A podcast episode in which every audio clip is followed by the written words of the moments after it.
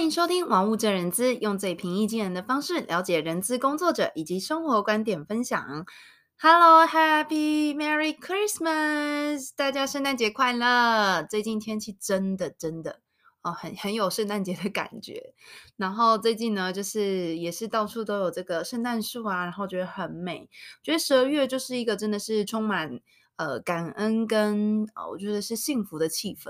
好，希望呢就是在这个月份的大家都能够有个很充实的十二月，然后呢对你爱的人表达感谢。那我觉得珍惜呃所有这件事情呢，我觉得也是蛮重要的啦，就是因为毕竟我觉得人的渴望或者是欲望无限嘛，但是想想自己有的，你会觉得其实嗯，你过得其实也还 OK。 好，然后呢就是呃，也有很多可能爱你的人在你身旁陪伴着你。好，所以在这个感恩的季节呢，也别忘了呢对你的呃想感谢的人表达谢意，这样子。好，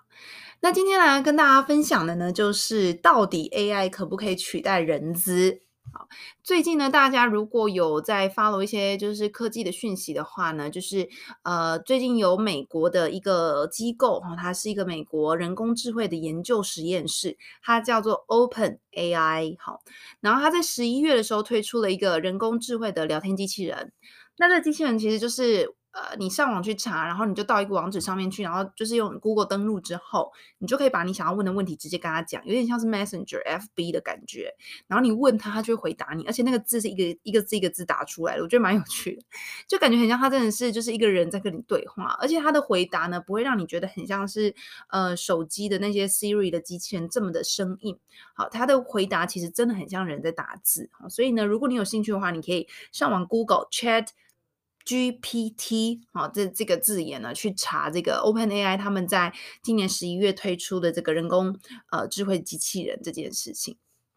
好，那原因为什么想跟大家分享这一集呢，主要是因为我有在追呃一个 YouTuber， 然后他是一位医生，然后他曾经在他的 YouTube 上面就分享了一集，就是他准备了几个题目要来问这个 A I， 看这 A I 答得怎么样，然后到底 A I 能不能够取代医生的这样的一个职位哈。所以呢我觉得还蛮有趣的，然后自己也蛮好奇，就是我们人资的领域呢到底问了这些问题他到底会怎么回答。好，所以呢今天呢我也就准备了就是呃六个问题，然后这这六个问题呢我觉得算是大家比较常问人资的问题。好，我们就来看看呢这个 A I 到底怎么回答，然后最后呢我们就来看说到底 A I 能不能取代人资呢。好好，所以在节目的上半段呢会跟大家分享三题，然后下半段就分享三题这样子。好，首先大哉问，第一个很多人问的就是什么叫做人力资源工作。好，所以所谓的 H R 到底是什么，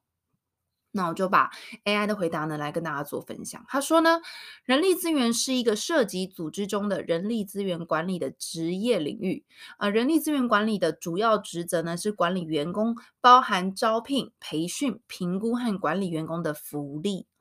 人力资源管理呢还包含呢就是订立和执行组织的人力资源政策，以确保遵守法律规则，并提供专业意见和建议。他们还负责管理员工福利和薪酬方案，并协助管理层与员工之间的沟通。好，我觉得 overall 啦，以这个就是人资的定义来讲，其实是没有什么问题的。好，因为它有 cover 到就是我们常说的就是人资的领域，就是选育用留嘛，选材好，招聘它有提到，育好培育培训有提到，用好评估就是评估人才，然后培训嘛教育训练这件事情。好，怎么样把人放在对的地方，我们要评估。好，留呢就是当然留才啦，我觉得训练也是一种方式。那有提到就是要遵守法律的规则，那就是我们的劳基法。所以我觉得它 overall 呢是 cover 到就是人资他要做的事情，但我觉得他比较是对于传统人资的定义，比较没有去提到说其实现在很多人资的角色他会提高到一个比较战略伙伴的角色，我们就是所谓的 B P Business Partner。 好，那这些 Business Partner 呢，他们根据商业的需求去制定相关的选育用留的流程，以达到呢商业目标这件事情。我觉得这是他没有 cover 到的啦，就是我觉得现在人资的功能已经呃，不只仅局限于大家所认知的这个选育用留，其实更高一层，它可以去协助整个组织跟企业的运作跟转动。好，好，那第二个呢，我们来问 A I 什么问题呢？好，很多人会问我的，为什么我投出去的履历都没有公司回复？好，这个问题应该大家都都都常问嘛。好，那到底呢 A I 怎么回答？好，他回答呢，呃，是就是履历呢，通常公司没有回复有蛮多的原因的。好，他说第一个，履历不足吸引力，就是说你的履历呢是呃你的雇主要认识你的工具，那如果你的履历不够吸引力的话，雇主可能就不会对你有兴趣。好，然后第二个，履历呢不符合应征职位的要求，哦，就是你的履历呢跟你要应征的职位，比如说你应征了一个 sales， 但是呃你其实都是 finance 的经验，就是财务的经验，可能雇主也不会对你有兴趣。然后第三个呢，就是竞争者比你更有优势，就是在你求职的过程当中，履历绝对不会只有一封。哦，你会遇到其他的竞争者，如果他们比你更有优势，雇主可能就会选择他们。好，第四个，履历的投送方式不当。如果你的履历投送方式不当，比如说投送的文件的格式不正确啊，没有照着雇主的呃表单去填啊，好，雇主可能就没有办法正确的阅读你的履历，这也是有可能的嘛。好，再来呢，就是求职的市场不景气。好，在某些时候呢，求职市场的不可能不景气呢，会导致职位的缺口比较多，好，竞争者比较多，好，使你比较难到找找到工作这样子。那最后呢，他有说，如果你正在遇到这样的问题呢，建议你可以重新审视你的履历，确保它符合应征职位的要求，并试着找出自己的优势。好，我觉得 overall 来讲，他也其实打得不错啦，我觉得有八十分。那我觉得它很好，就是它会从不同的面向去呃提供资讯。好，从应征者的角度，好，你可能履历不够吸引力啊。那从公司的角度，好，可能就是不符合职缺，或是竞争者比较有优势，好，投递的方式比较不当这样子。环境它有提到市场的不景气。所以我觉得 overall 来讲呢，还算是 OK 啦，哦，然后呢，它很好是它后面其实会提到说，你要确保你的这个应征职位要求有达到，而且要找出自己的优势这件事情。哇，我觉得这真的是，嗯，有超乎我对于 A I 的这个期待值。我觉得它不只是回答你的问题，它还会有连接到一些比较人性化的部分，就是哦，你要找出你自己的优势。哦，所以我觉得还不错啦，哦，真的还不错。好，然后第三个问题呢，好，面试的时候可以询问薪资区间吗？好，这个问题也是很多人会问，而且它比较敏感。好，那看 A I 怎么回答啊？他说，在面试的过程当中呢，薪资是一个很重要的问题。然而，有时候雇主可能不会在面试的时候提到薪资。在这种情况下呢，你可以问薪资的范围或区间，但是也要注意哦，这样做可能会让你看起来有点太过贪心或是不够礼貌。好，因此呢，在询问薪资区间或范围的时候，你应该要尽量避免让对方感到有压力。你可以先说出你的期望薪资，并解释你为什么有这样的期望，然后再问及对方的薪资范围或区间。这样做呢，可以让你看起来更尊重对方，并且有助于建立良好的沟通。总的来说呢，在面试过程当中呢，询问薪资是很正常的，但你应该要注意该如何正确的表达你的需求，并尊重对方的立场。哇，我大家我没有觉得这个，我是觉得这个回答真的蛮厉害的啦。因为，呃，先来提好了，就是我们在面试的时候，到底可不可以问薪资这件事情，我觉得他有提到一个点，就是你问的时候要小心你的技巧。因为呢，面试者呢，通常你在面试的时候，你问到薪资这件事情，主管会觉得你是不是很看重钱，而你不是在乎这个本呃工作的本质来应征的，你是在乎钱。好，所以呢，就会像刚才呢 A I 的回答，就是你可能会，他会可能觉得你有点贪心或是不礼貌，我觉得贪心不至于，但是有点不礼貌。好，然后呢，至于呢提到呢，就是呃，这个雇主会不会在面试的时候提到薪资区间这件事情，我觉得是看公司。有些主管的确不喜欢在面试的时候讲薪资，因为他会觉得你都还没有通过面试啊，等通过面试我们再来讨论吧。好，那有一些主管呢，他可能会先询问。好，那我的经验来的话呢，来讲的话，我觉得就是会先询问的，表示主管对你有意思，他觉得你是适合这个职缺的，所以他会当下就立马问你的薪资区间，这样他们才可以第一时间做出判断说，哦，这个人我请不请得起。所以如果你在面试的时候，主管主动提薪资这件事情，或是问你你对于薪资这件事情期待的时候，我觉得就是一个 good sign， 一个好现象，就是表示他对你的能力是肯定，而且他会想要 hire 你，所以他才会在面试的时候问你。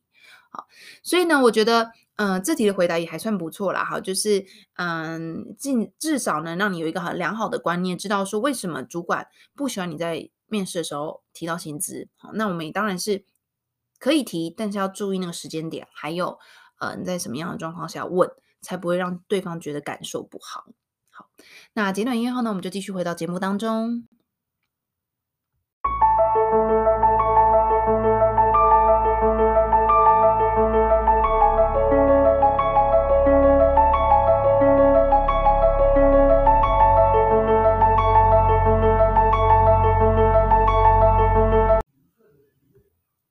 节目的下半段呢，我们还有三个题目要来问 A I 哦。好，然后第四个问题呢，我准备的题目是：公司加班只给补休不给加班费，请问可以吗？好，那他怎么回答呢？根据中华民国的劳动基准法，加班时应给予加班费。加班的计算方式是一般呢将正常工资的一定比例作为加班费，例如正常工资的 百分之一百五十 到 百分之两百。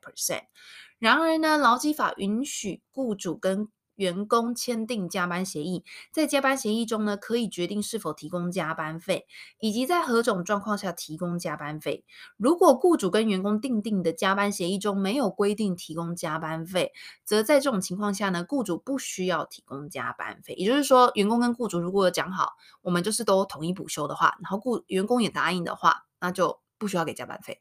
好，就算雇主跟员工呢没有签订加班协议，但员工需要加班工作的话，雇主应该还是要按照劳基法的规定提供加班费。好，因此呢，如果公司只给补休不给加班费，可能会违反劳动基准法的规定。所以如果你有疑虑的话，建议你向劳工局或是专业的法律顾问咨询。好，我觉得 overall 回答没有什么太大问题，但是呢，嗯，其实就是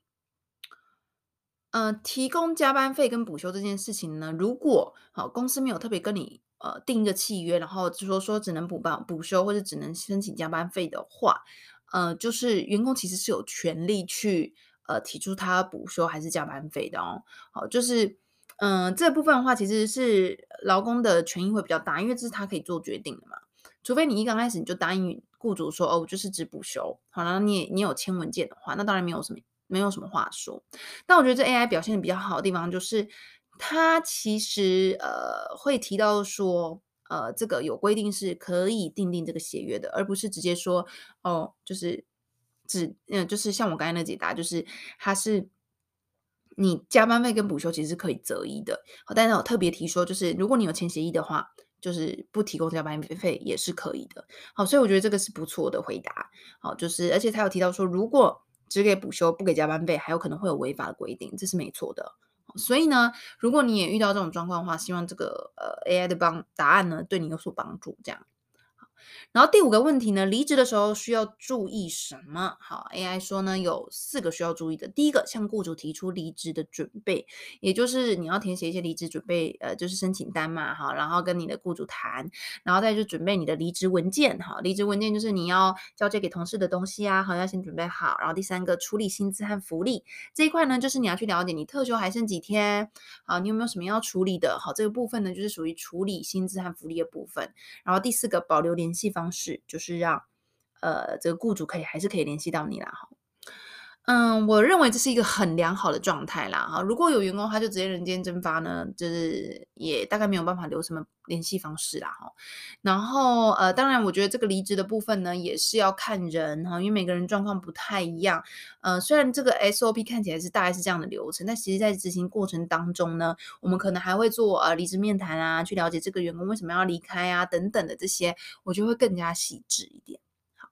然后最后一个问题呢，我们公司要之前我我该怎么办？好，那他有提出三个方向哦。第一个，请求跟公司协商。好，如果不想要被资遣，你可以向公司请求跟他们协商。那如果公司呃就是呃。跟你谈的时候，你可以询问他说为什么要资遣你，然后找出一些解决方案啊，比如说调职区啊、调部门啊，好，或是同意降低你的薪资以保留你的工作。好，那第二个呢，就是你可以跟劳工局申请补偿金。好，如果公司决定资遣你啊，那你可以跟劳工局申请补偿金。好，根据劳基法的规定，被资遣的员工都有权利申请补偿金。好，那第三个呢，寻找新的工作机会。如果你已经决定要离开了，就可以开始找新的工作了。好，那就是呃，可以开始准备，然后在新的工作去去去找到适合自己的呃发展的领域，这样子。好。我觉得他这个回答都没有什么太大的问题，但是有一些比较细的东西，比如说，呃，他有提到说，嗯，如果你你可以跟公司协商，然后你可以呃同意降低你的薪水，保留你的工作这件事情，我觉得一般人不会同意啦。就是，嗯，之前就已经蛮不爽了，怎么可能还同意？就是我降薪，然后留在公司，我宁可走人嘛。然后第二个呢，那个劳工局申请补偿金，我查了一下，应该是失业给付啦，因为我想说有好像没有什么补偿金啊，应该是失业给付、呃、就是我们如果是被资遣的话，是可以申请失业给付的、啊、就是呃，它是可以按你就是前六个月的平均月投保薪资的 百分之六十 发给，然后呃，最长可以发六个月，所以我觉得这个就就比较细的东西啊，我觉得是事业给付啦。他讲的这个，嗯、呃，补偿金应该就是指这件事情。好，整体而言呢，我认为这些问题呢 ，A I 其实都答得不错啦。好，但我觉得它会少了一点，就是深入挖掘个别差异性和背景的能力，因为它毕竟没有办法当面跟你讲话，而且它也不是真的人。好，所以我觉得它呃比较统一的像是一个公版，然后利用可能它大数据里面的资料还有它搜寻的这个方式去陈述出一些答案，所以大家可以发现刚才那些答案感觉很像是看过谁的部落格，或者是呃某一篇就是很厉害的呃专业人士的分享，然后集结起来的总综合回答这样子。好，所以我觉得像是呃这种就是挖掘个别差异的能力，它其实是比较我觉得没有在这个过程中展现啦。好，可能我问的问题也稍微比较 bro 一点。好，那像是我觉得很多跟人有很多这个深度访谈啊，或者是呃接触的职业，比如说咨询师、人资，好跟人类有关的呃相关的行业，我觉得它比较难完全被 A I 取代耶哈。然后或者是刚才我提到说呃，这个现今的人资很多都转换到一种 business partner 商业模式、呃、伙伴的模式，所以如果真的要了解商业现实环境的话，呃，进而去规划策略，我个人认为还是需要人跟人之间的沟通还有讨论，好才会有办法制定出一个方向。当然这个时候我觉得是可以问 A I 的，没有问题哦，因为我觉得它是一个很这个大数据啊科学所创造出来的机器人，它的运算啊跟它收集资料的能力当然会比人类高出很多，有 A I 的协助我觉得是加分。好，所以呢我们可以把这东西当成是协助，去辅助我们更客观的去收集一些资讯，好辅助我们可以用更客观的角度去看一些事实，别人怎么写别人怎么讲，然后进而呢定出就是比较客制化属于自己公司或属于自己个人呃的一个方向。好，所以不管你问 A I 是个人的还是呃这个什么公司相关的领域的呢，我觉得都要有这个观念，就是它提供的就是资讯，那你要怎么样利用这些资讯去做出决定，然后就是决定权就在你手上。那嗯、呃，除此之外呢，我觉得我们也要想的就是因应 A I 技术的成熟，我们也要有意识，就是自己的专业到底会不会容易被机器人取代。好，我觉得重复性高而且还不太需要太多技术性的东西或是跟人接触的工作，我认为是有比较大的可能会被取代的。比如说我们去超商结账人员，他就是重复性很高的工作，然后一直哔哔哔哔哔，然后你其实不太喜欢跟他不用不太喜欢跟客人讲话嘛，你就是把你要做的工作然后结账结好，这样就好了。所以现在才会这么多的无人超市，就原因我觉得是这样子啊，因为他的工作其实不太需要有什么深度连接啊个别差异啊、哦、他其实就是把他拿出来的东西扫完然后结账这样子、哦、所以像这种工作我觉得是比较容易被取代的。但要跟人有一些深度互动或者是温度的工作，我觉得这就是机器人比较没有办法取代的、哦、所以呢总而言之，我觉得就是大家在选择工作的时候，这个可能也是一个考量点。你的工作是不是真的呃重复性很高，没有什么技术的话，那那你可能就要想清楚，就是嗯、呃，这个是一个大方向，或是你在呃职业的选择上，我觉得是一个参考啦。那当然，持续提升自己呢，永远都是不二法则。你能够越变得越强，你的取代性呢就会越低，就是不容易被别人取代这样子。好，那希望今天大家呢会觉得这一集还蛮有趣的，我个人觉得还蛮有趣的、啊、然后欢迎大家去玩这个呃这个这个机器人，其实它真的还不错，而且它的回答我觉得都算是、呃、很 overall 的，很全面性的，而且呢不会太偏颇，然后回答就真的很像在跟一个朋友讲话。好，有人说呢这个 A I 就像是一个暖男、哦、就是暖男可以随时陪伴着我陪我聊天、哦、它真的有那种感觉，就是你不会觉得很像机器人在回答你，它会打字，就是打出来的字也会让你觉得有情感这样子。好，那如果大家喜欢今天的节目呢，也别忘了按赞、订阅跟分享，同时也可以透过 Instagram 留言给我 chenyi.wu 点 七， 也欢迎分享节目给你身旁的好友。那今天的分享就到这里哦，拜拜。